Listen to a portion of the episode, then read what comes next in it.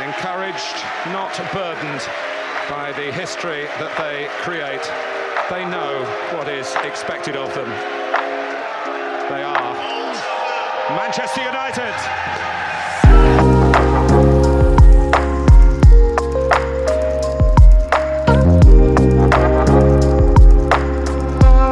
Welcome in, listeners, to the inaugural episode of the Fergie Fledglings podcast.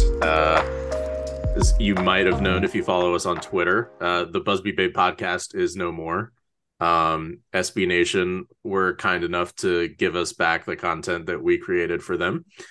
And so we've got all previous episodes. This is still on the same stream, but we changed the name, we changed the logo. Other than that, not much is going to change, but I'm here as always with Pauly Questel, and Nathan Heinschel couldn't join us today, but we've got Brent Maximin, the original investor of this podcast. Brent, welcome to episode 1 again. How's it going? Podcast is dead. Long live the podcast. Yeah, there we go. Good to be back. And Brent, does it bother you that you so kindly, you got us a SoundCloud Pro for us to post the podcast before SB Nation put us on? Does it bother you now that there are free podcasting platforms? No, because I consider that to be an investment in you, Colin. An investment that I am going to collect by garnishing. What's your ROI? Yeah, I'm going to garnish your profits for the rest of your life. And I'm we just started on SoundCloud alongside here. Yeah. So we should have. So the problem was that Colin didn't come up with any viral tweets and say, "Just check out my SoundCloud." Look, exactly. It wasn't for lack of trying. Anyway, so we're here to talk about Manchester United. But first, we're going to lead off the show talking about Pauly, an article you wrote this week. Oh, God, I love talking about me. Yeah. You just love talking. No, that just happens, but I love talking about me. Oh. And Brent, I'm sure you have thoughts as well, as indicated by previous tweets on this matter. But for a third year in a row, Harry Kane is linked with Manchester United, a move that would no doubt be expensive, considering Daniel Levy as well as... Harry Kane's fame and ability, but he is getting up there in age, and some of the proponents of this move have compared this to United signing Robin Van Persie in 2012. Pauly, you kind of wrote about that, not only addressing why that's not a great comparison in the first place, but also why this comparison is maybe misplaced in certain ways. So if you want to take it away and do a better job explaining than I am. Yeah, I think Van Persie and Kane were just too dramatic, or were two different players. Van Persie strikes me more as the person that could really just take something out of nothing and turn it into a goal. What you look at the season, and I didn't go back and count all the combinations, but only 3 outfield players that year didn't have an assist. And they were Chris Smalling, Darren Fletcher, and Nick Powell. The latter of 2 played less than 2.5 games. That to me just sums up the fact that anybody could hit a ball, and Van Persie could make something happen. He takes a lot more shots than Harry Kane. Granted, he played in an era where everybody took more shots, but Kane's sort of dropped down in that regard, and he's played a ton of football that it just doesn't. He doesn't strike me as the kind of one guy fix all player that Van Persie turned out to be. It's a misguided comparison because Robin Van Persie joined a really freaking good United team. I think we've all kind of blacked out that 2011, 2012 season because it wasn't that fun and it ended terribly. That team still won 89 points. They scored a crap ton of goals, and it was like, oh, Robin Van Persie will just put them over the top. Like, now they're going to get even more goals. And as we've seen, when you just sign a striker, that's not particularly how it works. It's sort of like a redistribution of the goals, but that team still had a Ryan Giggs and a Paul Scholes on their last legs, a Wayne Rooney who was, as we now know, starting to just get past it. Michael Carrick's the best passing midfielder we've had since Scholes, and we haven't had one better than Carrick since Carrick retired. Just constant players who could, like I referenced in the article, we've heard the story from Rio Ferdinand, how Fergie sat down with everybody and said, if you can't pass him the ball, you're not going to play because this guy's going to win you the league. And that team had plenty of players that could pass Robin Van Persie the ball from anywhere, as evidenced by they all found a way to get an assist. And like, if you just look through the other seasons, the number of players that don't have assists in a given season is a lot, as it should be, because it's not easy to get those. And this is not the same caliber of team. They don't have the world-class players that are around. There's no Wayne Rooney in this team who can be a strike partner to Van Persie or play right behind Van Persie or drop into midfield and play there. Like Bruno Fernandes in the pivot is not a good look for him. And, it strikes me as something that we just thought of 2 years ago. Like, oh, we're a striker. 2 years ago we just needed to score a few more goals. We're a striker away from competing. We signed said striker and it very much did not work. And the team still has other holes.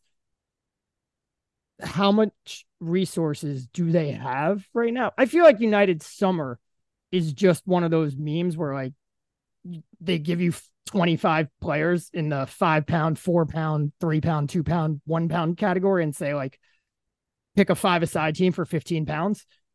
That's basically what this summer is. It's going to be pick where you want to allocate your resources to fill all your holes. That spending all this money on one player who's 29 just doesn't seem to be good. And I'm like, Van Persie's, that United team took a massive step back from 2012 to 2013, and Van Persie kind of just held it all together the way like Tobey Maguire stops that subway train in Spider-Man 2, basically kind of just ripping his muscles apart to keep that team together. But a year later, everybody's legs had gone. Injuries were coming. Van Persie got hurt. And without Van Persie doing a Superman, they dropped to 7th place. And that's just not the way you want to build your team. Yeah. So reading and editing this article made me nostalgic. So I revisited that season review. And it kind of struck me how many goals they got from other sources as well. Like Patrice Evra had 2 or 3 headed goals that season. Johnny Evans had like 4 goals. Chicharito even had, I think, his second best season in a United shirt with like 20 goals himself. Welbeck and Rooney also had, areas of contribution. I really did kind of forget how good that team was going into it, even without Van Persie, because that transfer kind of went into late August. There was still the expectation that Manchester United were going to win the league or at least be up there with City. And I think you made a good point in your piece that this United team is one that we maybe have gotten a little carried away with, with winning the League Cup. Obviously seeing trophy ribbons go whoosh again is a good feeling, but this is a team that still has a lot of holes in it, as evidenced by, recent league form. The 0-0 draw at Southampton can be attributed to Casemiro's red card, but the way that Casemiro's absence affects this team is very clear over the 4 games he's missed already, and even when Marcus Rashford is on the bench, it seems like those are games where United kind of fiddle around for 60 minutes. Maybe they don't concede, but maybe they do concede a goal, and by the time Rashford has to come into the game, it's at a point in the final 30 minutes where United absolutely have to score, and they seem unable to score without Rashford and Casemiro on the pitch. Yeah, I think I agree with most of what Pauly said, comparing Keane to Van Persie. Honestly, I think the comparison there is mostly superficial, right? You have one of the best number nines in the league, who is at a team who is not challenging for titles, that needs to make the move to a club that fits his ambitions. But that's probably where it ends. That, like Paulie said, that 2012 United team was a team, the core of which had won a title and should have won a title in 2012. And the physical fall off that happened 2 seasons after hadn't happened yet. So you have a team that's only missing that cutting edge, only missing the tip of that spear, and a player who was carrying an Arsenal team that just wasn't that good. So it was a perfect fit. I mean, that's a sort of a, perfect time, perfect player, perfect situation that Kane doesn't really fit. One, Robin Van, obviously 10 years difference, more than 10 years difference. The market has changed a lot. But Van Persie had 1 year left in his... The game has changed, but Van Persie had 1 year left in his contract. So you get the best striker in the Premier League at a cut price deal. You know, the kind of money that this summer we would spend on a backup right back, probably. So, and that is definitely not the case with Kane. He has 3 years left on his deal. He's coming from another Champions League level team, and a team that is not minded to sell, a team that are notoriously difficult negotiators. So, and the price makes a difference. It's not our money. You know, we may have new owners coming in, but the reality is, like, this is not happening in a vacuum. This is happening in a scenario where United have spent badly and extended players badly over most of the last 10 plus years. So we do have to be mindful of that. Last summer, we had the best summer we've had since Alex retired. Even given the overpay for Anthony, Lissandro, Casemiro, Malacia, all at reasonable fees for their level of quality, all home runs. Eriksen on a free is about the best value for a free transfer you can get these days. So we can't expect another summer like that. We're going to have to overpay somewhere. But the amount that we would have to overpay for Harry Kane, if you're talking about £100 million, for a player who, look, maybe the best version of this United team we won't see for a further year. And as we've seen with players, once they get to that age, when that physical decline hits, it can be sudden. And there's no going back. There's no change your diet, start doing yoga,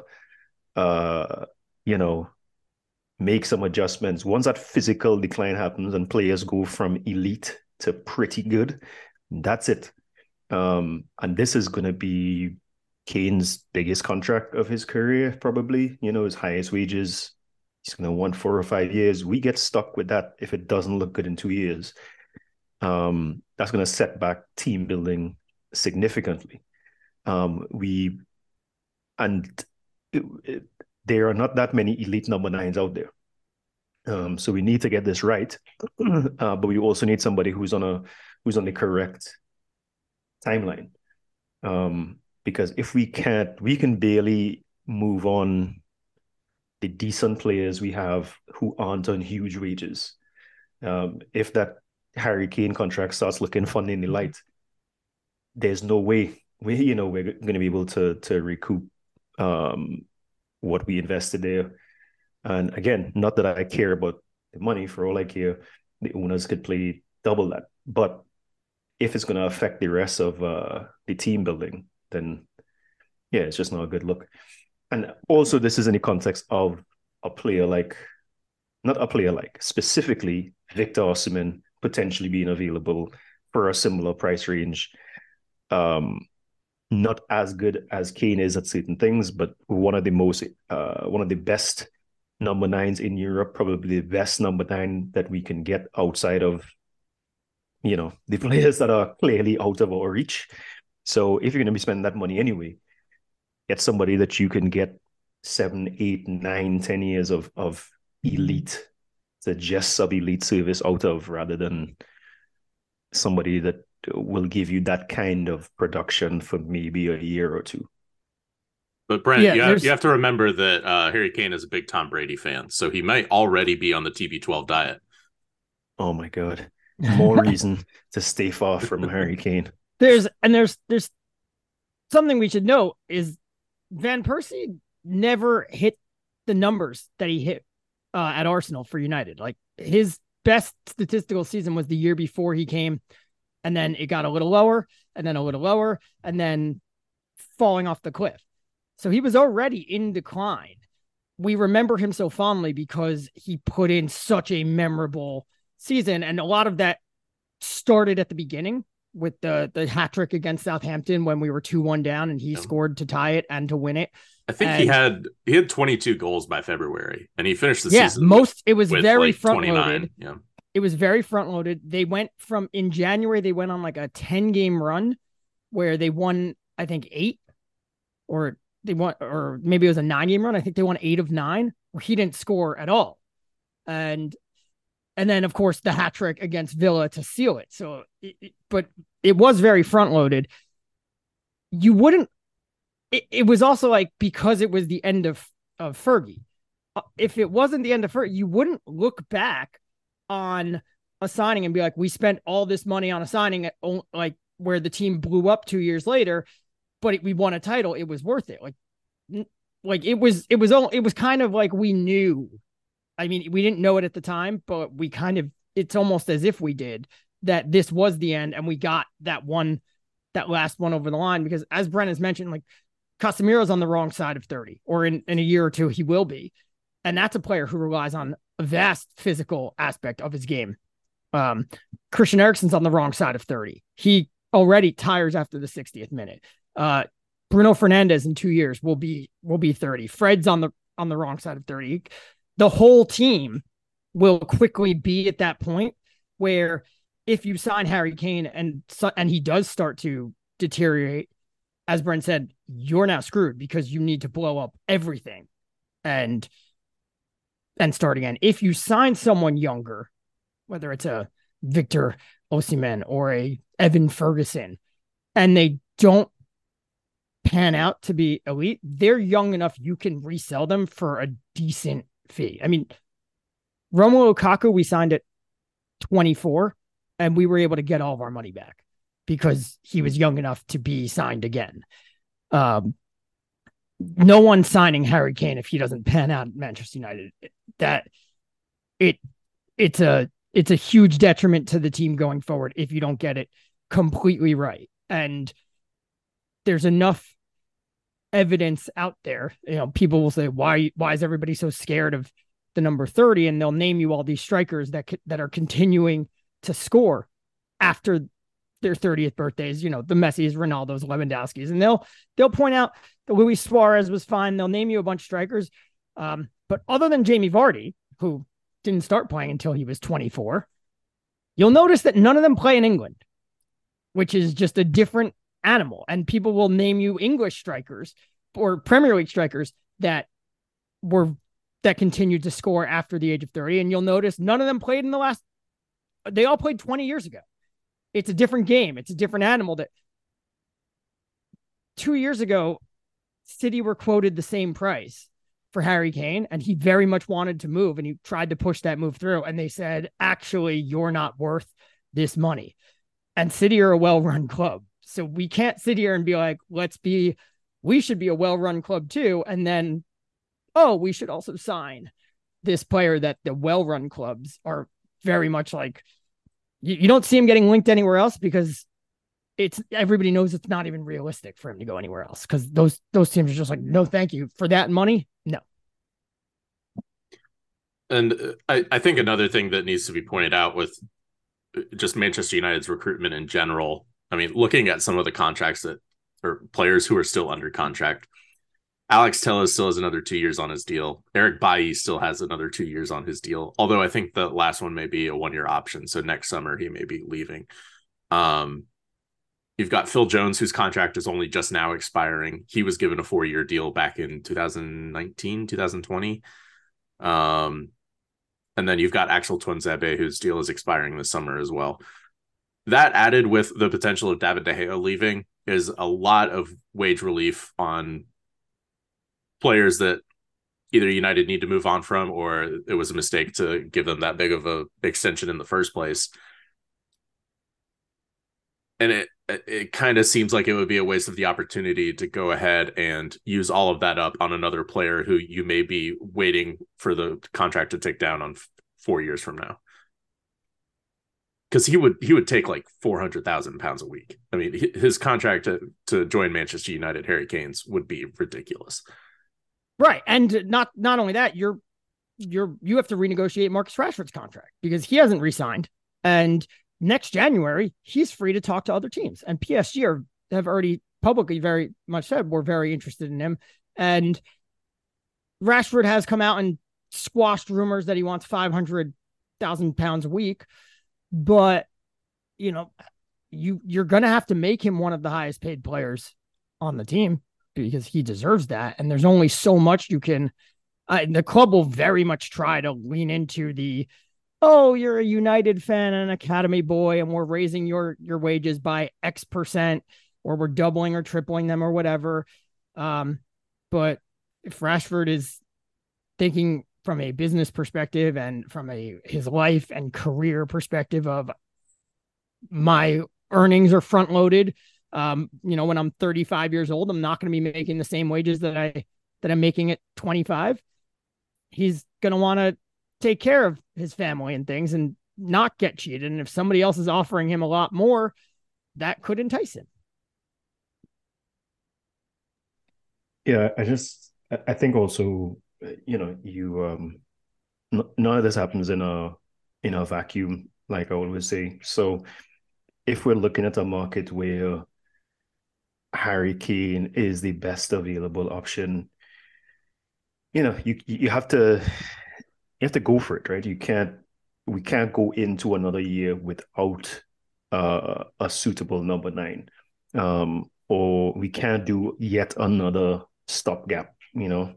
We can't go, all right, let me see if Benzema has 1 year in him and wants a new challenge. Or let me see if Cavani is still alive. We have to get somebody in who's going to be a real, actual part of the team for a while. So in that context, I get why Harry Kane would seem obvious. You know, he wants to win things. He won't take any time to settle in. You know, he fits what, you know, Ten Hag likes in his strikers. But there's another elite option out there. Now, if Osimhen is out of reach and, you know, Harry Kane plays hardball with Spurs, maybe,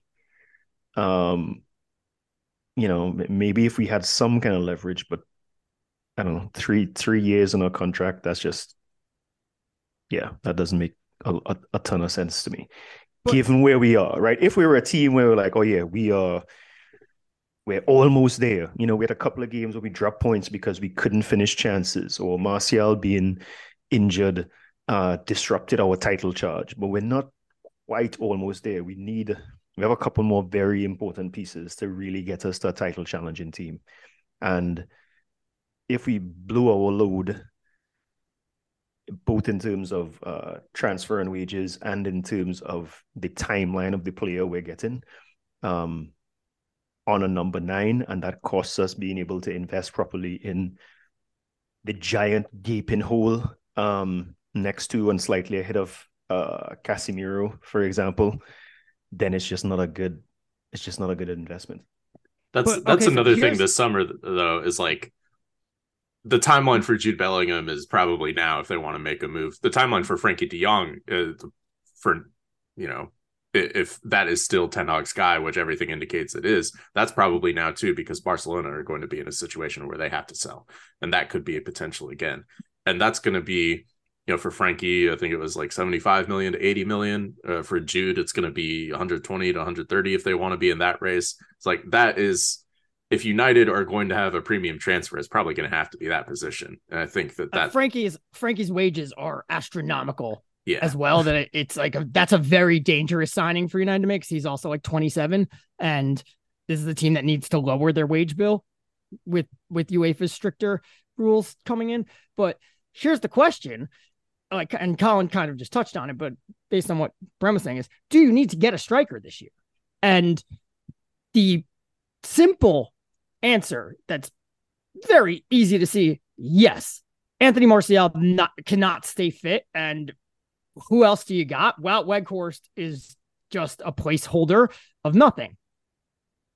But when you look at the market and what's available and what fits, and as Brent said, there's other needs in this team.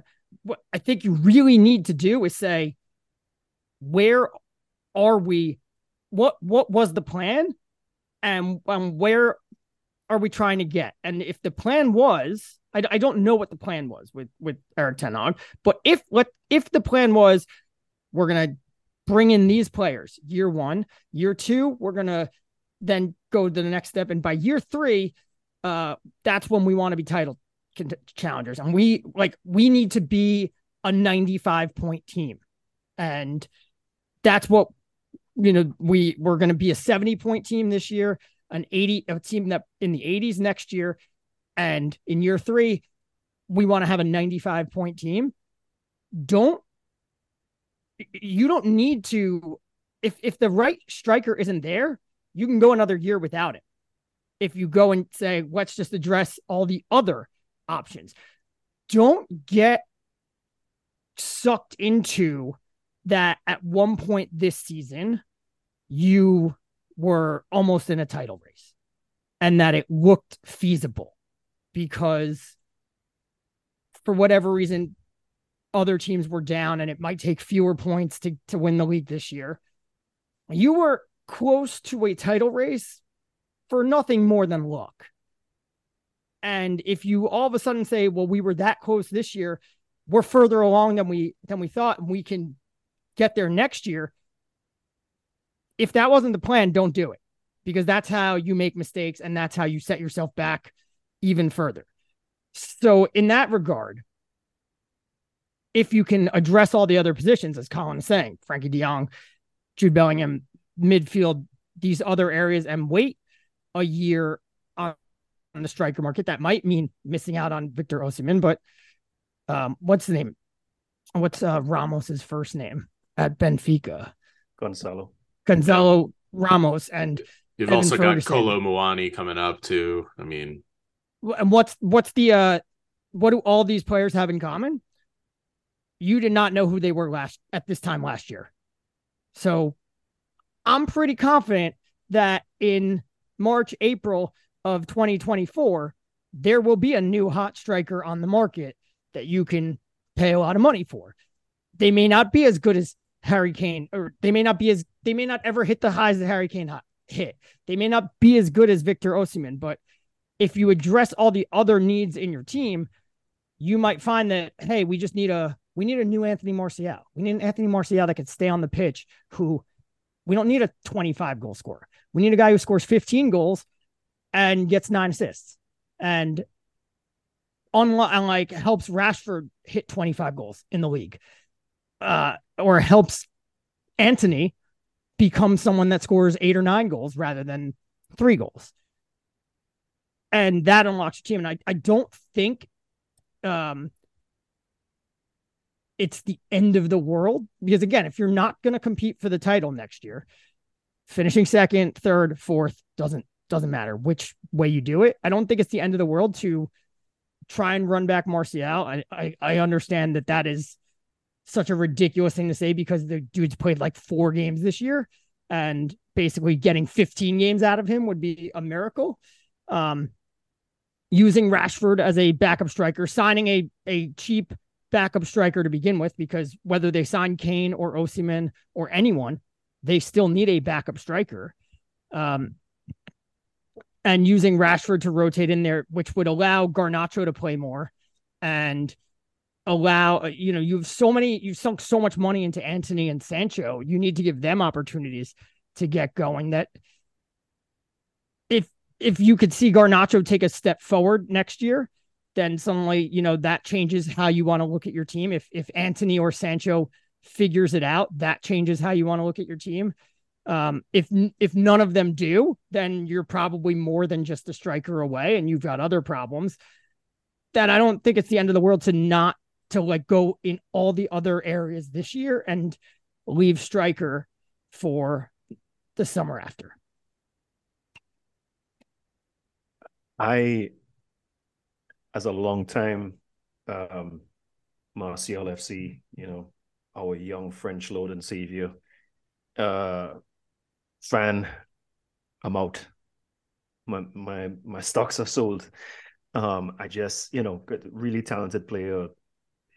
It's impossible to have faith in him, and I'm a huge Martial fan too, and I don't. I don't have faith in him. I just can't. I think it would be. It would be terrible if we went in another season with Martial as a presumptive starter. And I think even if we don't go for elite, which we're talking about one of three players, you know, I don't even think I would put Gonzalo Ramos in the same category. But yeah, we're talking about one of three, maybe four players, right? If we're going for an elite number 9, most of them are going to be in that 9-figure range of price, right? At least the two best options are in 9-figure range, and the other two players who are a little bit more unproven, not far below 9 figures. So, you know, we're still talking pretty expensive. And even if we were to go get a decent player, right, not a stopgap, but somebody who could in another year be a good depth option, right, that could legitimately compete for a starting job. Like Weghorst is not somebody who could compete for a starting job, right? Weghorst starts every match because Martial, you know, his legs don't work. So if we want to get somebody who's decent enough to at least, you know, actually compete, even if they're not elite, those players aren't cheap either, because they're just not that many number 9s out there anymore. And if you're talking about 50 million as somebody who, you know, is not the guy and is just going to be somebody who will eventually move, you know, as to a backup option in another year when we go try to get the guy, then it just makes sense to kind of swing for it. It makes more sense to me to just kind of go for it this year anyway. But, you know, who knows? I could also be limited by my lack of imagination. Like, I don't see a lot of, you know, 23 to 25-year-old, pretty good number 9s who have maybe the potential to be very, very good. I just don't see it in that position anyway. I don't see a ton of options. Whereas we have at least one player, not to get, you know, you shouldn't get overly fixated on specific transfer targets. That's how you end up spending all summer chasing Frankie de Jong and end up with nobody. But if there is a chance that this is the summer when Osimhen moves, yeah, we should be all in. I will say, too, I've already got a Bohemians shirt, so I'm cool with Evan Ferguson for 50, 60 mil. I think at least for the vibes, that would be pretty good. Yeah, that's another. So there's another one. But again, you know, he's played 12 Premier League games. Right. He was born yesterday. And because he's playing for a top half Premier League team, he's still going to cost upwards of £50 million. So... yeah, there's just not a lot of players who be like, we could take a chance on that guy. If you can get him for £50 million, again, like, it gives you the opportunity to find out what else you have and address the other needs and then find out what else you have in your squad. Because if you spend all that money on a striker and they stay fit and Rashford stays fit, the way Ten Hag rotates his squad, how much is Garnacho going to play? And then you're left wondering, can Garnacho handle the grind of a full season and really take that step forward?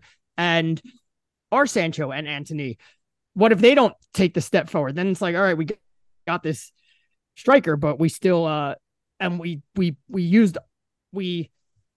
took the create a five-a-side team with 15 pounds, and we bought from the 5 pound category, we bought striker, and you're looking at a midfield that still can't move the ball and players that just don't get that creative. And you're like, well, we're under creating for said striker and we don't have money. We have to lower the wage bill because of these UEFA restrictions.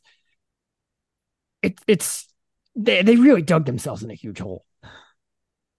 Yeah. I will say too, just to kind of close this out, I think Casemiro understudy is probably a necessity at some point, whether it's a young guy or maybe an older guy who can just come in and kind of fill that role. There's no one coming through. Like Kobbie Mainoo is 17, Zidane Iqbal's I think 18, and it's maybe those guys are ready next year. Maybe they're ready in 2 years. Maybe they're ready in 5. Like any one of those things is on the table. Yeah. Konrad Leimer, he's free this summer. He's the guy Bayern want to offload Sabitzer to afford, but we're not the club that gets the guy that they're selling to afford from the other clubs. I kind of butchered that sentence. Anyway, we're going to move on. Manchester United are back in action this weekend in the Premier League at Newcastle United, and they're going without Casemiro, and they're playing against Newcastle United midfield that has Bruno Guimaraes. Kind of at a point too where they need to start picking up points again in the Premier League. The draw at Southampton followed a game against Liverpool that we don't need to talk about. Do we see McFred again?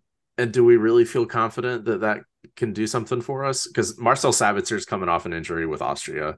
Casemiro suspended. Christian Eriksen won't be back till later this month. Beyond that, I don't. Unless he's willing to play Kobbie Mainoo, I'm not really sure what our options are. Or do you think he gets creative? It's coming out of breaks where he's gotten creative. Like Luke Shaw as the center back came out of the World Cup break. Does he do something crazy, like go to a back three or something so that you could drop Bruno a little bit deeper and maybe play Sancho as one of those, as like a dual 10 where he played for Borussia Dortmund? Or is it time for Luka Shodrich? Is it time for Luka Shodrich? Wait, just do that. Luka Shodrich, my God. That's good. Yeah, I don't know. I don't know if I see the creativity happening. They would have only had a couple of training sessions, right? 2. Yeah, but Luke Shaw got suspended for England, so he could have been back at Carrington last week and gone through a whole week of classroom sessions to be like, here's how to play midfield. I think he stayed with the England squad, though. What an asshole. He's just ruined that for us. Yeah, I would guess that we probably just run McFred back again. Fred and Sabitzer don't really work. I mean, McTominay and Fred don't really work, but Fred and Sabitzer also don't work. But that would probably be my guess. Who started the FA Cup match? Fred and Sabitzer, I'm pretty sure. Fred and Sabitzer. No, it was McTominay. I think it was McTominay and Sabitzer, because they didn't get cooking until McTominay came off. The McSabitzer. Yes, that's what it was. Fred, oddly didn't play much. Yeah, Sabitzer and McTominay. And, hey, McTominay scored 2 goals, so he could probably... Or he scored 4 goals in the last week, so he can slot in and play as a defensive midfielder where he will not have the opportunity to score goals. But, hey, he's in good form. Yeah, man. The amount of McTominay propaganda that came out this week was astonishing. I'm not gonna lie. Thinking about Newcastle and the midfield options has just made me realize that why are we even talking about a number 9 at all? We just wasted all this time talking about this. We need to be. That was my point. 3 midfielders this summer. You're sitting there fixated on we need this number 9. And I'm kind of like, well, if we can't get the number 9 the ball, it's like we don't have an alternative to Casemiro. We don't have who should be our starting box-to-box midfielder. We don't have, you know, Bruno's missed 2 games in, I don't know, 4 years. We don't have really currently a backup to Bruno. I mean, I think eventually that will be Sancho. But as of at the time of writing, as they say, we're missing. We have no depth behind 2 important players, and another position on the pitch that the current starter is injured and also ultimately should be a backup. So, Jesus, midfield looks grim. I don't know. You know, at the end of the day, all we're doing is, you know, moving around deck chairs on the Titanic here. Whatever midfield setup we put up is going to look like garbage.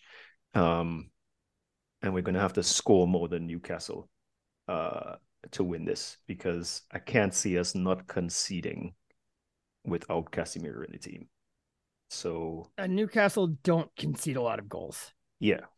And it's utterly imperative to not lose this match. If United lose this match, Newcastle go level with United on points. Tottenham play Monday, and they're 1 point behind. So if they win against a bad Everton team, where they just, and Tottenham just sacked their manager, and I don't believe in Tottenham, I don't think they're that good, but if they win that match, they go above us. They have played 2 more games, but that just puts the pressure on us now to make sure that we win those games in hand, to make sure that we keep winning. Liverpool, I still think, get back in this race, and our schedule is what? Only, I'm pretty sure we're playing twice a week from now until eternity.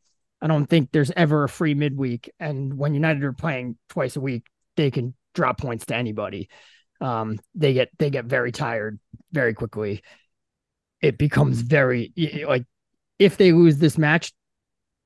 And by the way, out of all the top 4 contenders, United have by far the worst goal difference. So I will say United really looked well and clear of a top 4 race. And if they lose this match, they're going to be back in it. I will say, though, Newcastle have not kept a clean sheet since January 21st in the Premier League.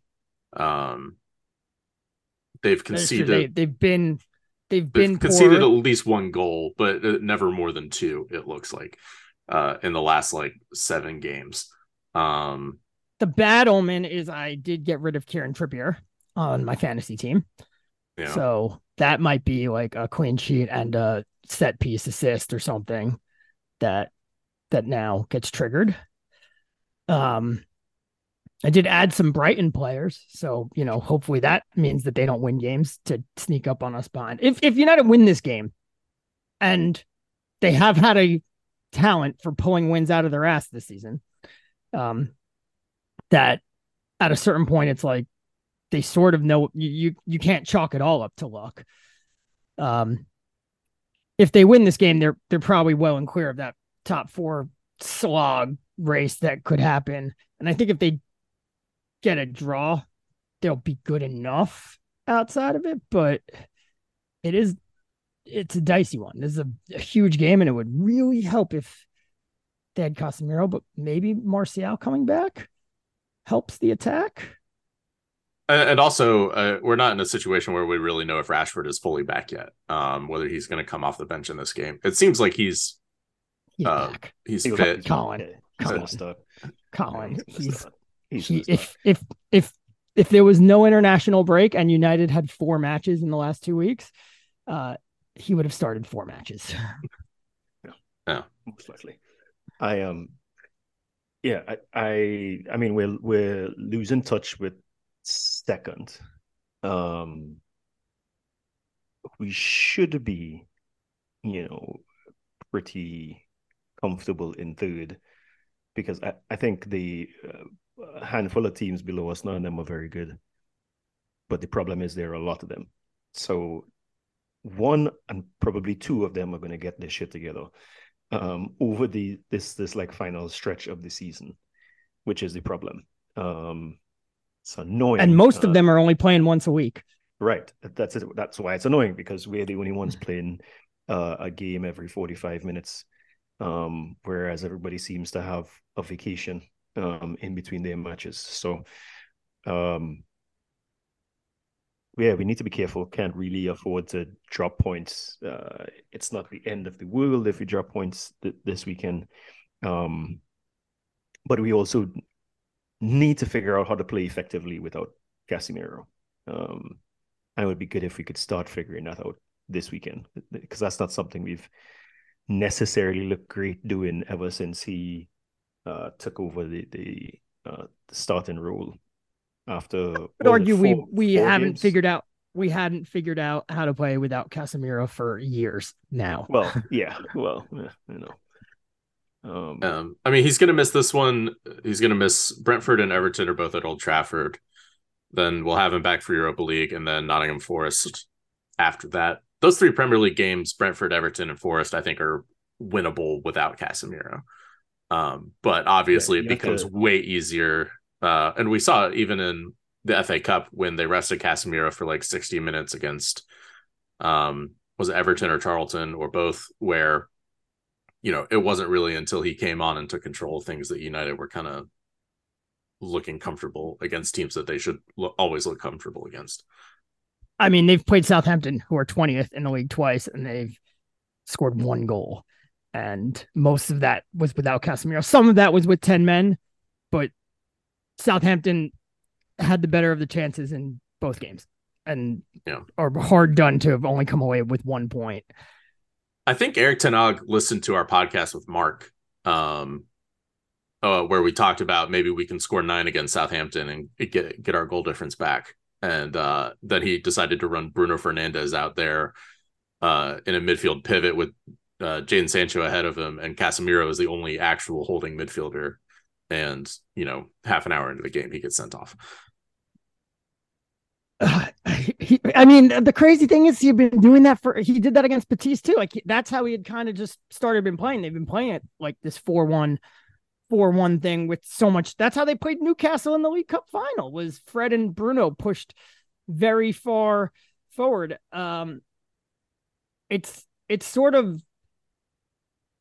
I think it's his compromise to having David De Gea in there that he's leaving his center backs so far deep. And then he wants his strikers to push up, and he wants, in order to get some semblance of an attack, which is really on the shoulders of Marcus Rashford. And he's trying to get him some support, that he's throwing extra men forward, and it just leaves so much space for Casemiro to cover that whenever you